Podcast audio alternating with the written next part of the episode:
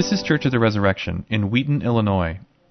This week's sermon, entitled Fully Alive Marriage The Call to Tell God's Story, is by Bishop Stewart and Catherine Ruch and is part six in the series. So, Stewart and I are going to try to do this together. We're going to just put this on display right up here, right? so, years ago, Stewart and I took some dancing classes. The first one we took was a line dancing class. You know, grapevine to the left, grapevine to the right, that sort of thing. We had to learn to move in concert with a bunch of people. We met a bunch of people. It was so much fun.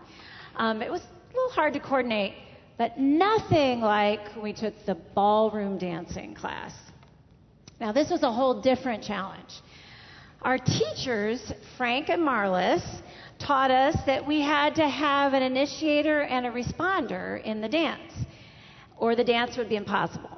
That the goal, though, was to move effortlessly across the dance floor in concert with one another in such a way that if someone were watching, they would not be able to tell who was leading and who was following. In fact, it was become, to become so fluid that the dance itself would capture you in its joy, and that the one individual part would not be the focus or the concern of the dance. Now, that's a great vision. But making it happen was a lot harder than it looked when Frank and Marlis were doing it. We were two separate people trying to move, and we both had ideas of how that was going to happen. Stewart wouldn't lead by moving his foot, and I would tr- try to take over and end up stepping on his toes. Stewart was not always sure how to follow the pattern of the dance in such a way that he could actually lead someone else in the dance. Marlis, though, taught all the women a very helpful tactic to, the, to help the men who were leading. She taught us that since the man can't see what's behind him when he's moving, we were supposed to be those eyes to see what was behind him. And if we saw that he was going to back into someone, we were supposed to squeeze his shoulder. Now, I loved that little tactic. now, Stewart, I'm sure this will surprise you, loved careening around the dance floor. And he expected me just to sort of anticipate and respond to his moves, some of which were definitely not in the book, um, such as the move he invented called the Pink Panther. I would definitely sort of bristle and resist his initiative uh, when he wanted to do the butterfly or the Pink Panther. He'd whisper, "No, no, no, we're not, we're not doing that." That was a long time ago. Um, he would say to me, "We're going to do the butterfly," and then he would just do it. Anyway, but as we began to surrender to the dance, um, I will say it was a lot of fun. Now, God is telling a story on earth about his eternal love story with humankind. Marriage is not primarily for the two people that are in it. Marriage is always fruitful. It always goes beyond the partners. It goes into the world. It extends the generations, just in the way that the church um, and the relationship with Christ is always fruitful. Sometimes this is through children, it often is through children and spiritual children. Marriage is considered sacramental in that it is a visible sign that binds up an eternal reality. Though we come to marriage as equals, we do not come representing the same eternal realities. Husbands represent that initiating love of God and his son Jesus who, as the head, lays down his life for his bride. Wives represent that responsive love of the church, the people of God who give their lives in return for the, lives laid, for the life laid down for them. We are representing realities so much larger and broader and more transcendent than we are that we should have an awesome response to that. As we come to this teaching today, let us come humbly we live in a day when people marrying have a 40 to 45% chance of that ending in divorce. Very few marriages that stay together are thriving or have a beautiful bond, two dancing as one. So, what have we missed If you think you have a better idea of how this should go, I suggest we all come to the, to the Word of God and say, what is it that the Lord would teach us here? We need His supernatural revelation and aid. If you're married here today, I challenge you to let God examine your heart. He will take care of your spouse wherever they are in the room. Um, you let God deal with your spouse. There's plenty here that no one should walk away without something to take to the cross. So allow God to shed his light in your own heart. When two get married, often there's this unspoken assumption that two individuals will come together, they'll find mutual fulfillment and blessing without any understanding that they're supposed to become one. And becoming one necessarily means that we have to come to the cross and die to ourselves to be metamorphosed into a new reality, which is one. And this has to happen every day, over and over. We have a built in daily crucible in which we die for the other. This does not mean that you don't maintain your individual personality, uh, but it does mean that the good of the marriage and the family becomes more important to you than your individual dreams and aspirations. God has established the marriage as one of the great crucibles where we learn to love, in which we're transformed in both our love for Christ and our love for the other. Let's go ahead and turn to our main text for this morning, which is Ephesians chapter 5. You have that in your bulletins, perhaps in your Bibles, in our prayer journals, and we're going to work through uh, that passage today. I am acutely aware that if you have heard teaching on this passage, it's possible that that teaching confused you or brought pain into your life or even division in your marriage. And of course, the very purpose of the teaching is the very opposite to bring joy and to bring a deep bonding between husband and wife. So we have made a commitment to the best that we can to be as gentle around these ominous and powerful and glorious realities that Catherine has just spoken to. I get to try to do our best to be clear about understanding of what the scriptures are teaching. If you're here and you're a settled celibate, I spoke of this last week, you have a sense of being called to celibacy, then as you hear this sermon, may it encourage your intercessions for those that are called to the vocation of marriage, and may it encourage your help for those who are called to marriage and to family. For those who hope to marry, Catherine and I deeply hope that as you hear this, it will form and shape as you interact with Scripture what that man that you may marry should be like, or what that woman should be like. For marriages that are here, or that if you're listening to this and you're in a marriage in crisis, while we think this could help and we hope this will serve you, there may be far more immediate and urgent work that has to happen. And I want to urge you come into the life of a gospel church where Christ and his bride are bonded in true unity. Find professional help where needed. There's two main themes in this Ephesians 5, and this would be the outline for today. The first is tell God's story with your heart. Tell God's story with a converted heart. And tell God's story with your body. Now, some of the telling God's story with your body interweaves with telling God's story with your heart, and some of it can be more distinct. And you'll see some interweave as I teach through it and as Catherine teaches through it, and then some distinction, particularly at the end. Right, let's go to our text, verses 21 to 33, particularly. Okay, learning how to read Paul and study Paul is extremely important.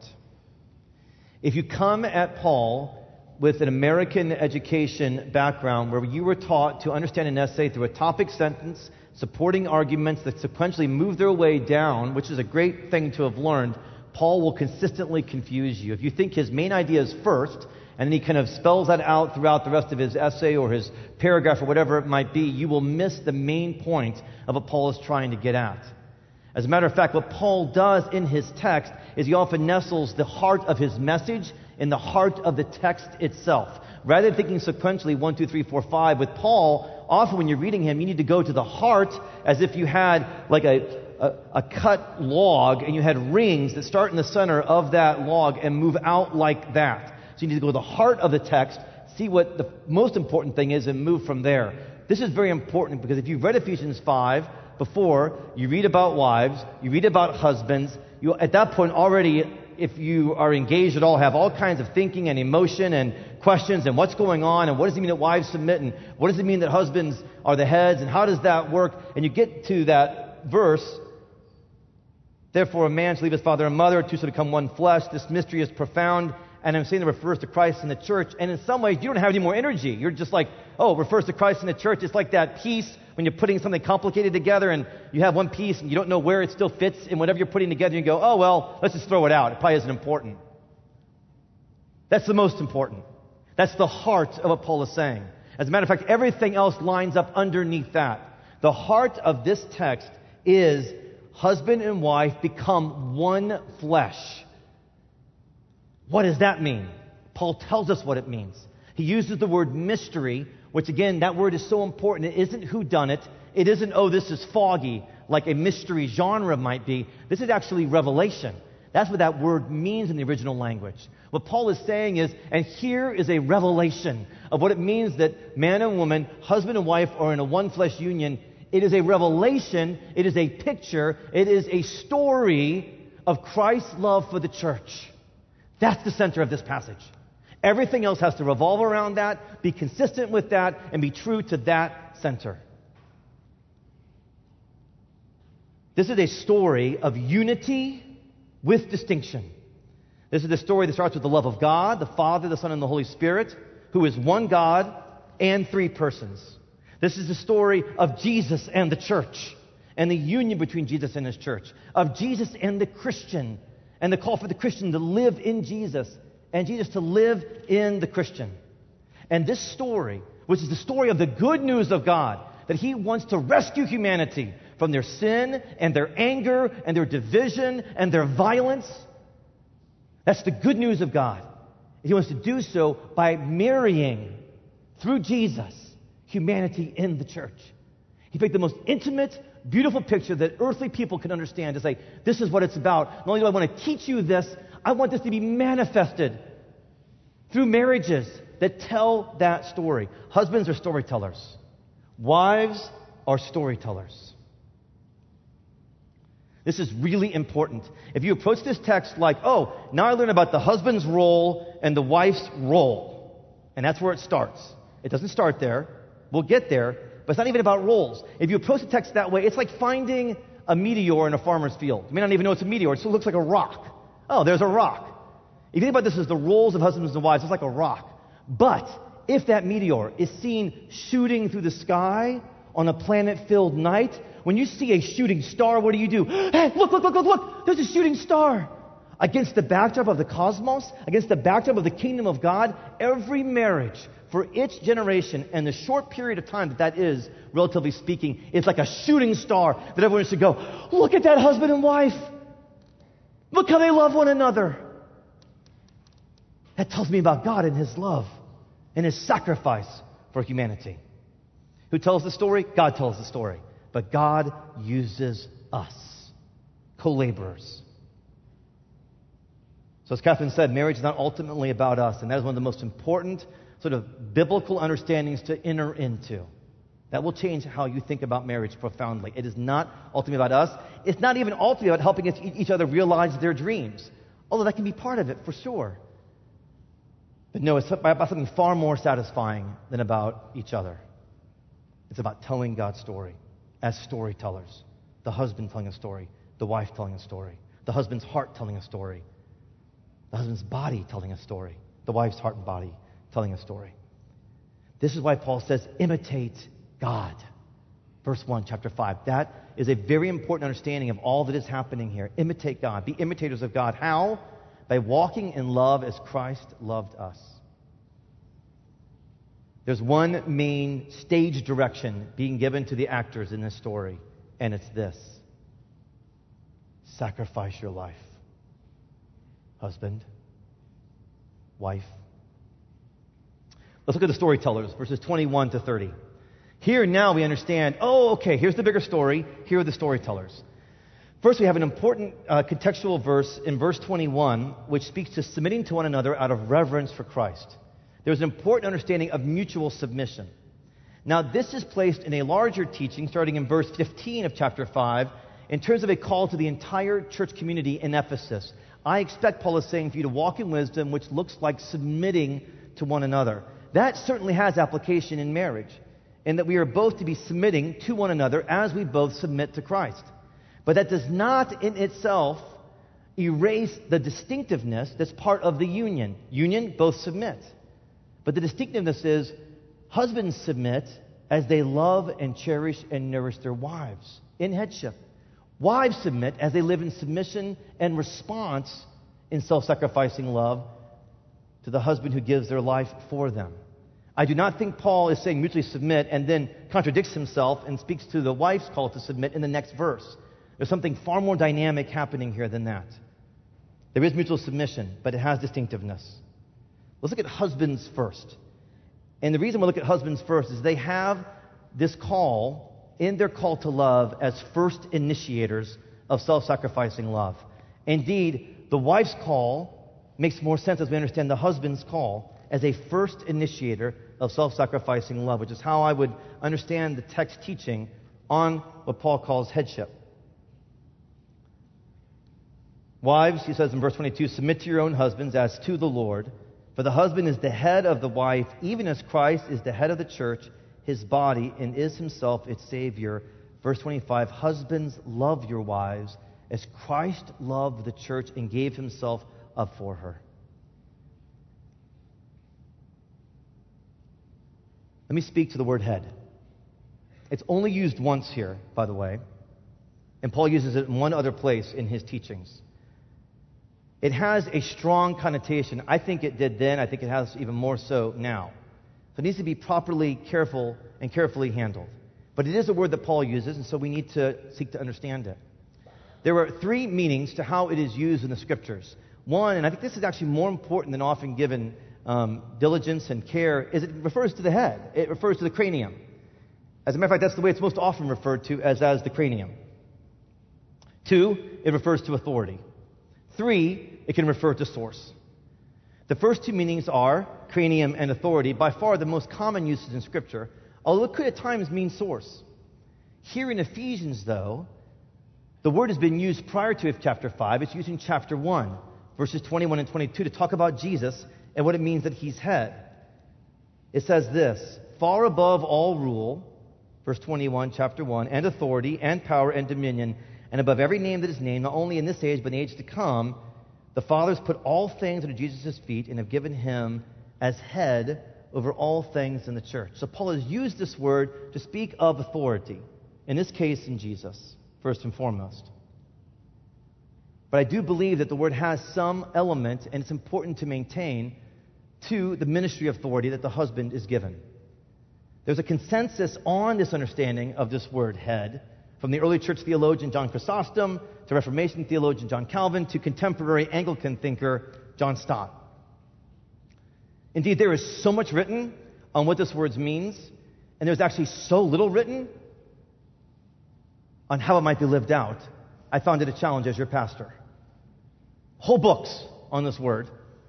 Very few that I could find saying, how does this actually get lived out? I would argue that the more important question here is not does it mean head as authority, I think there's a strong case that it does mean head as authority.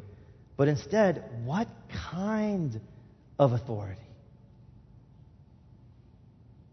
Now, this word has to be baptized for many of us, Christianized, gospelized. We have to immediately hear Jesus saying to his disciples who thought authority meant lording over and competitiveness and ruling in a kind of autocratic way. That is not at all what the kingdom of God is. He confronts them and says, No, no, no, no, no. Authority in the kingdom of God means that I have come as a ransom for your life. I've come to wash your feet. That's how you understand authority. That's how it's defined in the kingdom of God. Now, misinterpretations of this idea of headship, where it is not rightly understood as gospel kingdom authority, has brought incredible pain, incredible division, often a sword between the sexes. It's the opposite of what true headship should do, which is draw in and bond and die as our Lord Jesus himself died. As a matter of fact, to be really clear, Rather than using the word headship over and over again for Paul, he uses it once in the verse we just looked at, and then he uses the word love three times, verses 25 and 28. And then, to build on the understanding of love, he uses two other synonyms for love nourish and cherish in verse 29. This is not some sleight of hand. I'm not trying to make this seem better. That's what Paul is doing. He's saying, Husbands, do you understand what it means? It's Jesus crucified authority. You need to be baptized, a conversion of heart, husbands. That you lay down your lives for your wives and your children. That you love. Am I not clear enough by saying love? Uh, was it not clear enough in 1 Corinthians 13 is the greatest of all things? Wasn't not clear of? Let me be clearer. Nourish your family and your wife. Cherish your family and your wife. Maybe absolutely clear, Paul is saying. A few weeks ago, I described manhood as providing and protecting. Now, in light of this teaching, we can actually go even farther in understanding that men and husbands are called to provide and protect by being first initiators, by stepping out first in self sacrificial love and life giving. Now, some may say, okay, so wait, wait, wait, wait, wait. Like, women, wives never initiate? They, they never lead? I don't think Paul is saying that at all. We know that women are leading and initiating things throughout the scriptures. As a matter of fact, we have to work back to one flesh. Go back to your, go back to your center of your, of your log, okay? One flesh union. Two have become one, which means there's going to be a profound reciprocity between husband and wife. I've never heard anybody put it better than the Catholic thinker, Dr. William May. And May says this Husbands give in a receiving way. Wives receive, their first responders. We'll talk about that in just a moment. Wives receive in a giving way. So that when this happens, the giving in a receiving way and the receiving in a giving way, there is a deep, deep bond and dance. There's distinction in there, and yet there's profound reciprocity. Paul's teaching here asks two things of us. First, to receive the teaching that the husband's called to this ministry of authority, of taking responsibility for the whole, for wife, children, kingdom of God, and yet to emphasize, as the text emphasizes, that what this looks like is Jesus dying on the cross.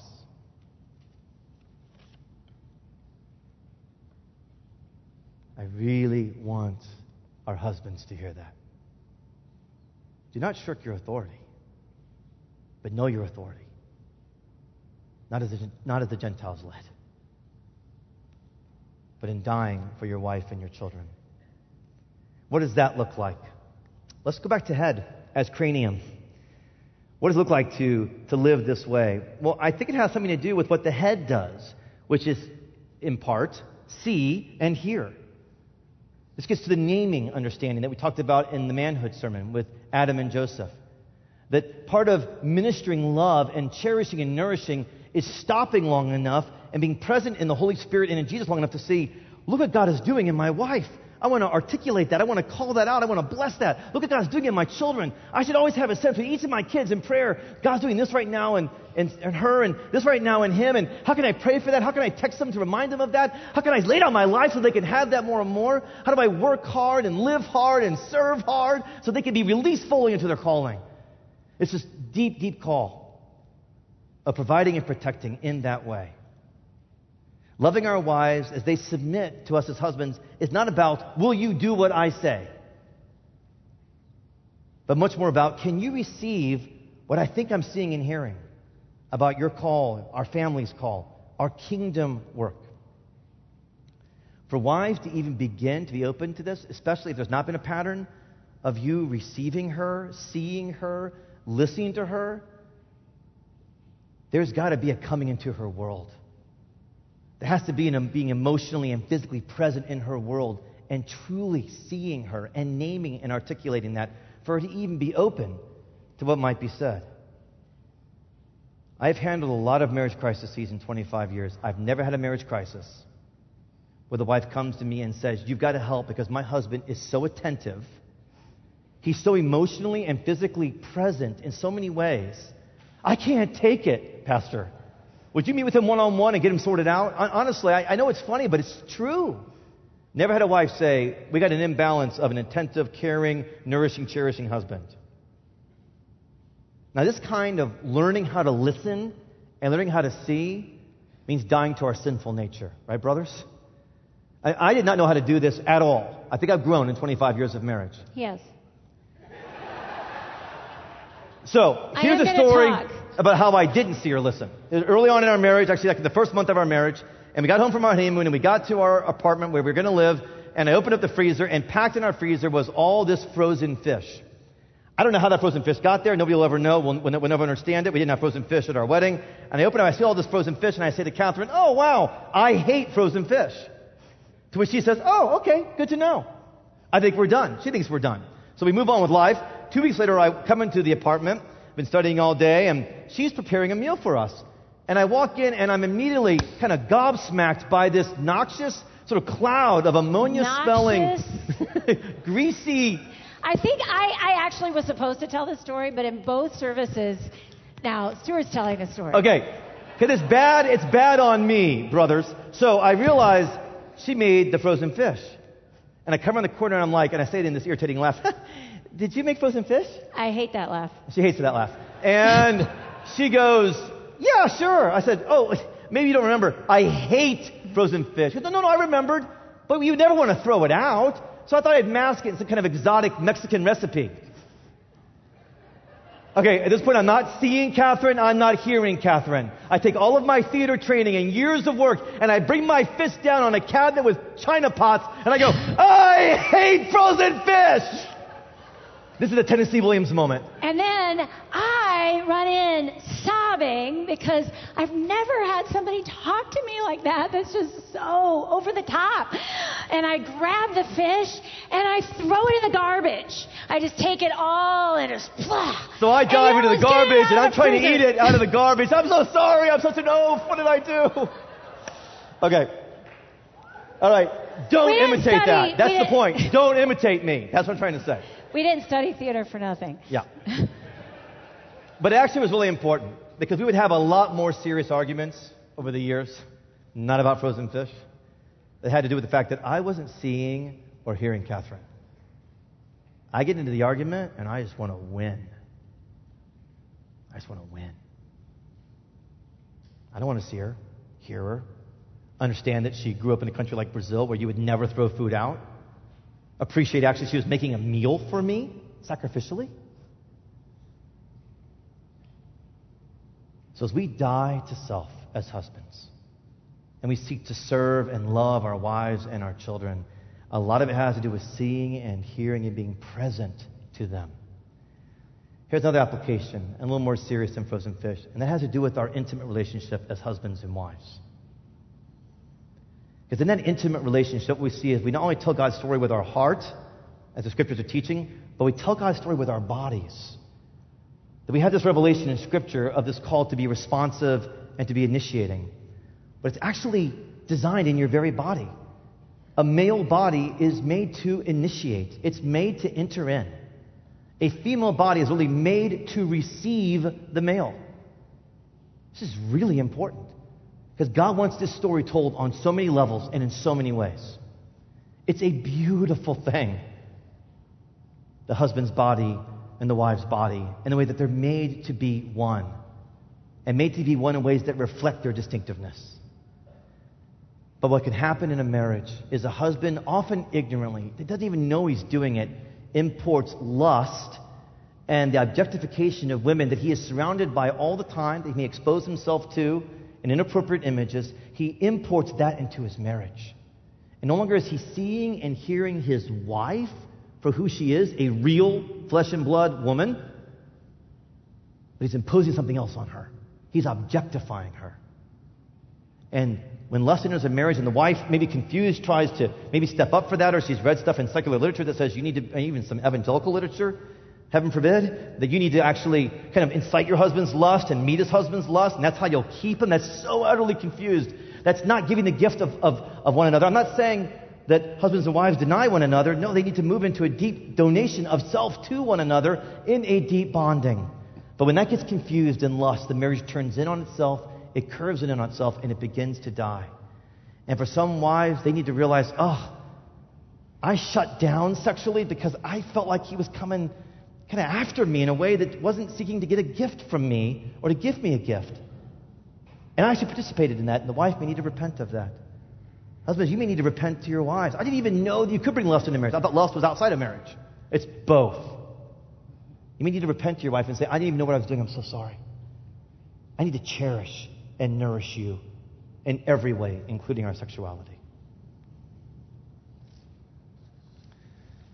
As wives can hear that from their husbands, that they'll be nourished and cherished, listened to and heard in a self sacrificing way, they then are freed to submit to their husbands as the church submits to Jesus who died for the church.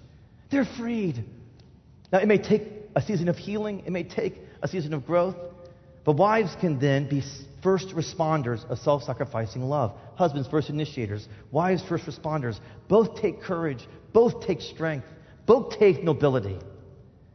Paul says to the wives, You're a storyteller. You tell the story of the church, you tell the story of the people of God. This is the story of being a first responder, of receiving the love of God. And this is at the heart of submission. It's the story of the feminine heart that is made to receive and be open. I see so many of our young women here being raised in a church and in families where they're just open to receiving the love of the Lord. If God, God calls him into marriage, the love of a husband, it just blesses us. And we, we rejoice in so much of the parenting that's happening, that's raising up men who are learning how to initiate self sacrificing love, and women that are learning how to be receptive and receive.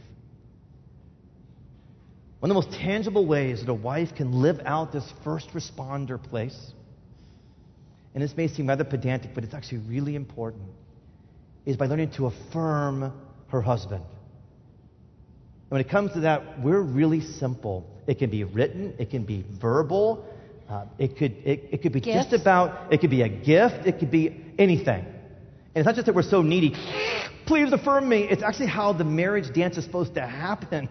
So we need that affirmation. We need to know, oh, you're open to receiving me? You, you're open to receiving what I'm doing? You're open to receiving the work that I'm doing? Again, to make the corollary, I've had a lot of marriage crises. Never has a husband come to me and said, could you get my wife to settle down on all the affirmations she's given me? It's just, it's just too much. I can't handle it. I'm too emboldened. I'm, I'm too encouraged. Okay, My turn. your turn. Oh, wow. All right. This dance of headship and love and submission and response, uh, when incarnated in a lived life, is really difficult to examine as parts.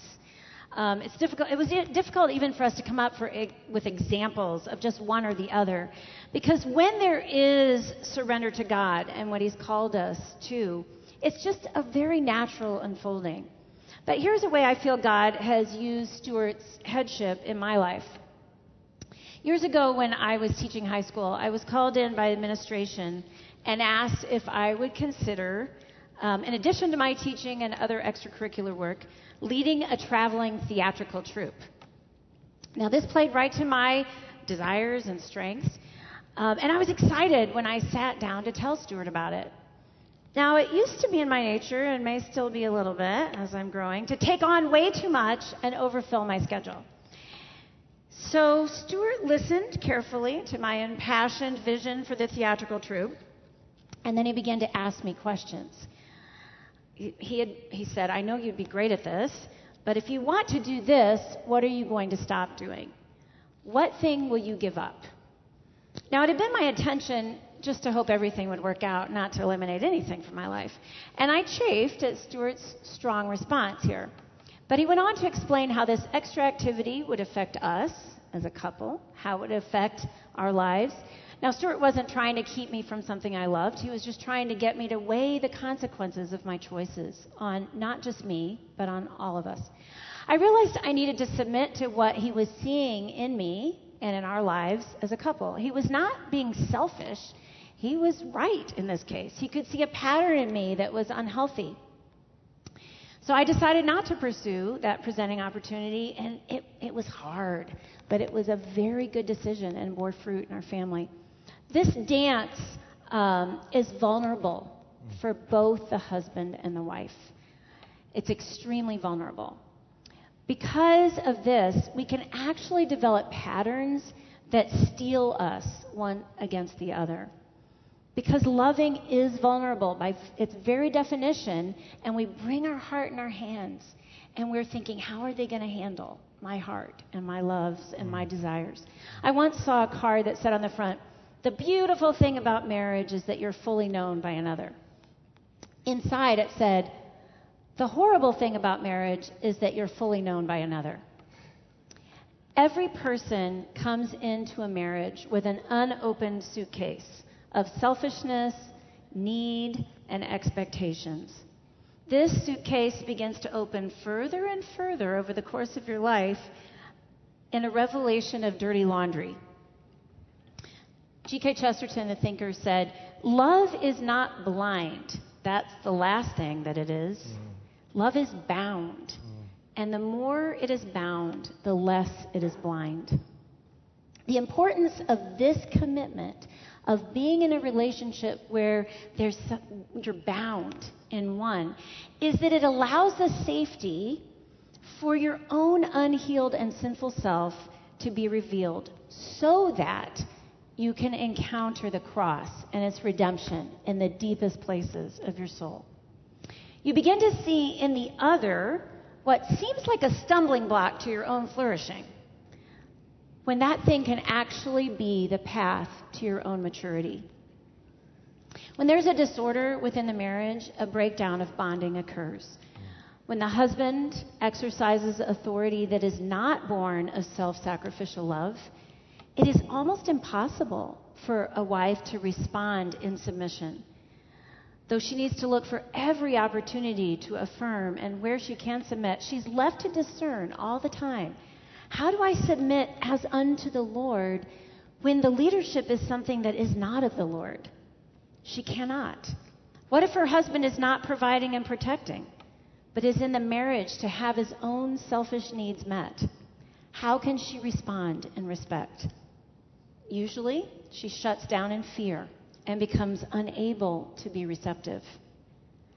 Where there is prayerful headship exercised and loving care for the wife and family, it is just so much easier to respond in submission and receive what the husband brings, to respect him, even when she may disagree. But what if the man is self sacrificing and a wife can't receive it, but she is steeled to be independent and self seeking?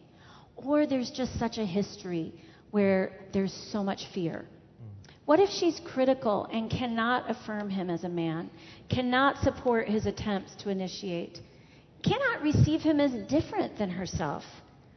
She may think she could do it better, but she needs what he brings a true man who will see and do things differently than she does.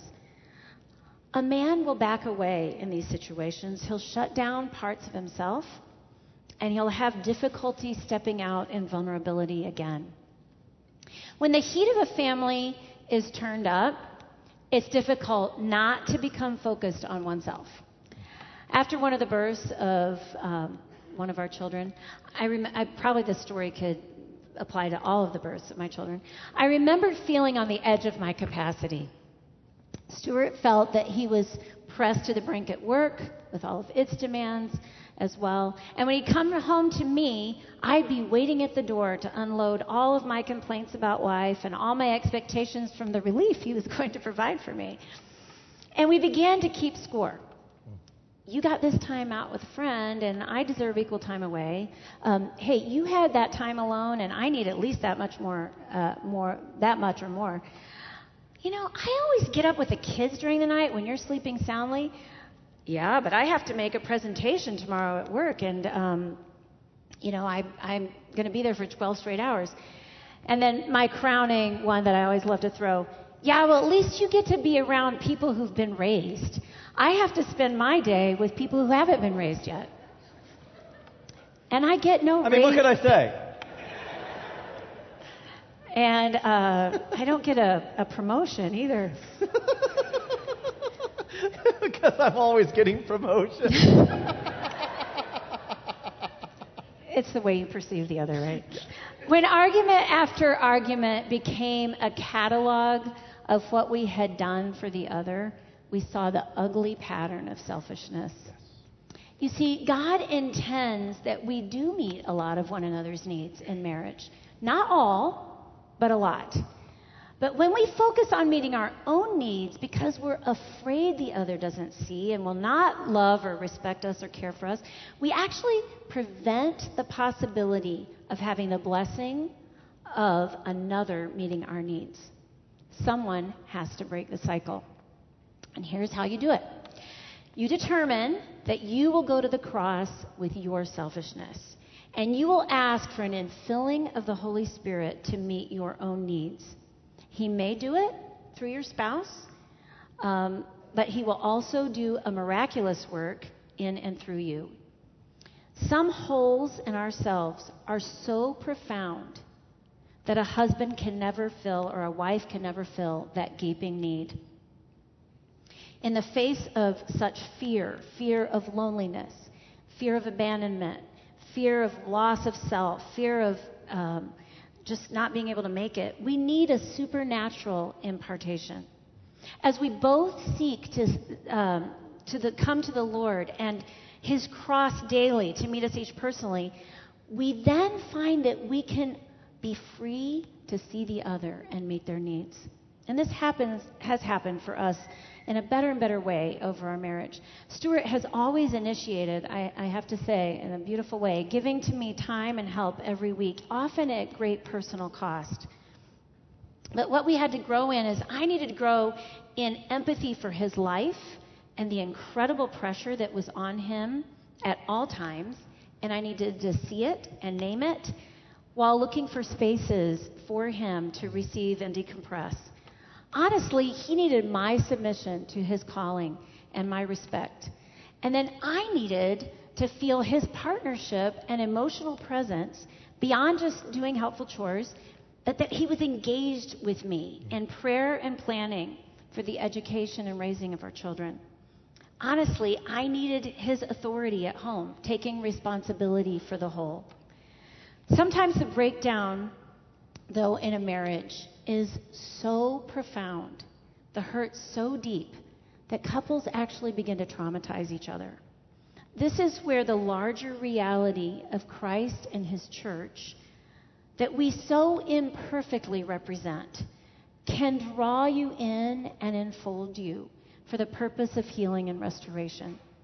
If you are the casualty of a failed marriage, whether you're a child of a failed marriage or you were in one that failed, you are in the right place. The church is the place where God can bring that healing to you. If you are in a marriage that is currently in crisis, we have so much help for you. And so we would ask that you, you seek that help here. So our hearts tell God's story and our bodies also tell God's story. Stewart um, already alluded to that because we did a whole mishmash in between the services and rearranged a lot of things in our big dance here. Um, but that is um, a way that we tell the story of God in our body through our sexuality. There are other ways, and I just want to mention in, this, in the passage that we had how the body is mentioned several times. The church is the body of Christ. The husband is to love his wife as his own body. Marriage is a one body flesh union. I want to share another way that we can live out this transcendent story that we're telling um, and the way we live it out in the body. And this is in our time because our lives are living this out in the very small ways every day, right? The moments become months, become years of choices and reactions and patterns. Um, the things that we're talking about take int- intentionality so that two truly can become one. G.K. Chesterton again says Of all human institutions, marriage is the one which most depends upon slow development, upon patience upon long reaches of time, upon magnanimous compromise, upon kindly habit.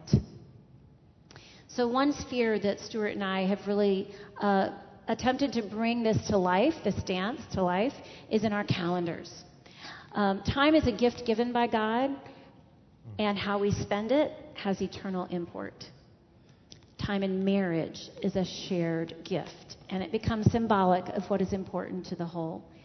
So, one of the places we tell the gospel story in our home is on our calendars. Now, when we do calendar time, which is something that Stewart initiated and I hate because I hate calendar time, um, and the kids go scattering when they hear we're doing it. They're doing calendar time because they know, you know? that we often have arguments. Run for the hills.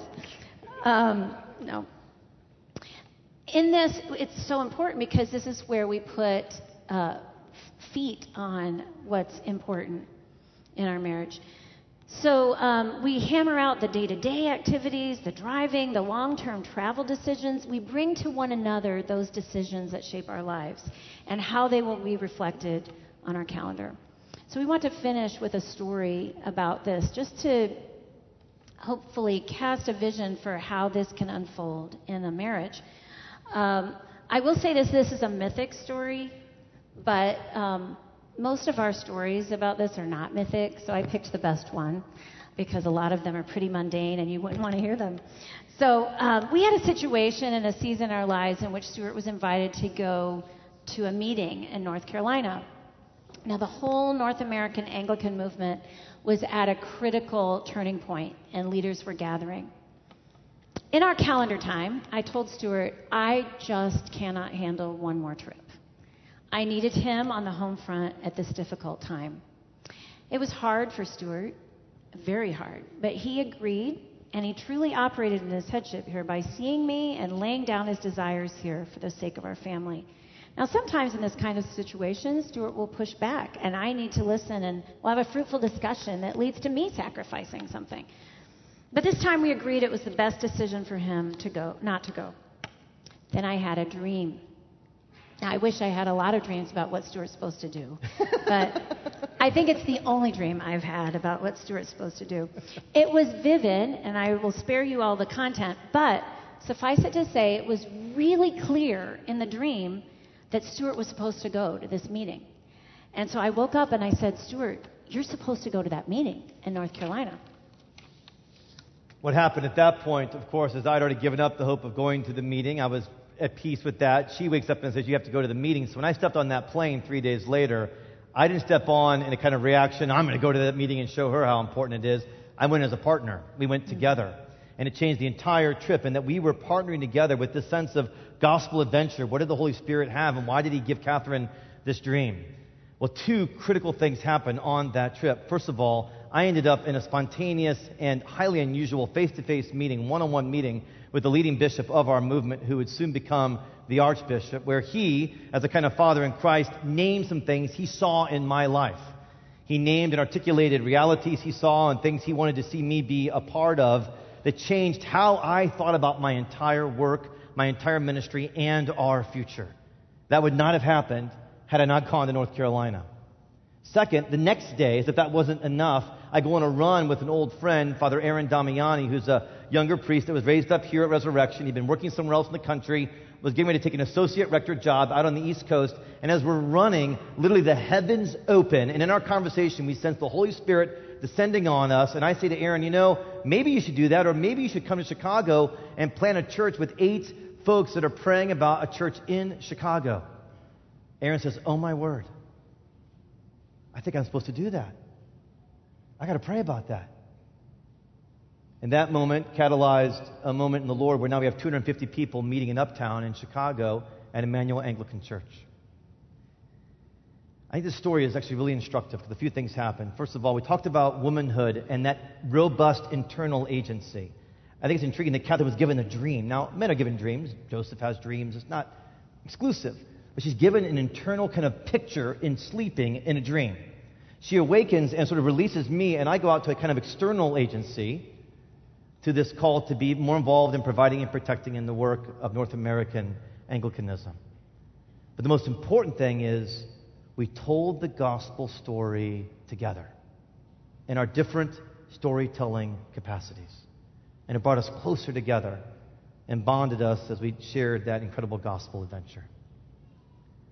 Husbands and wives, remember the heart of this passage.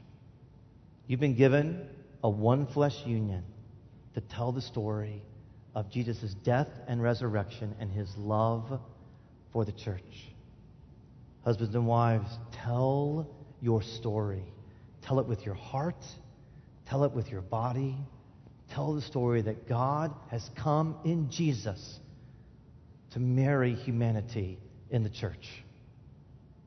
In the name of the Father, and the Son, and the Holy Spirit. Amen. Thanks for listening.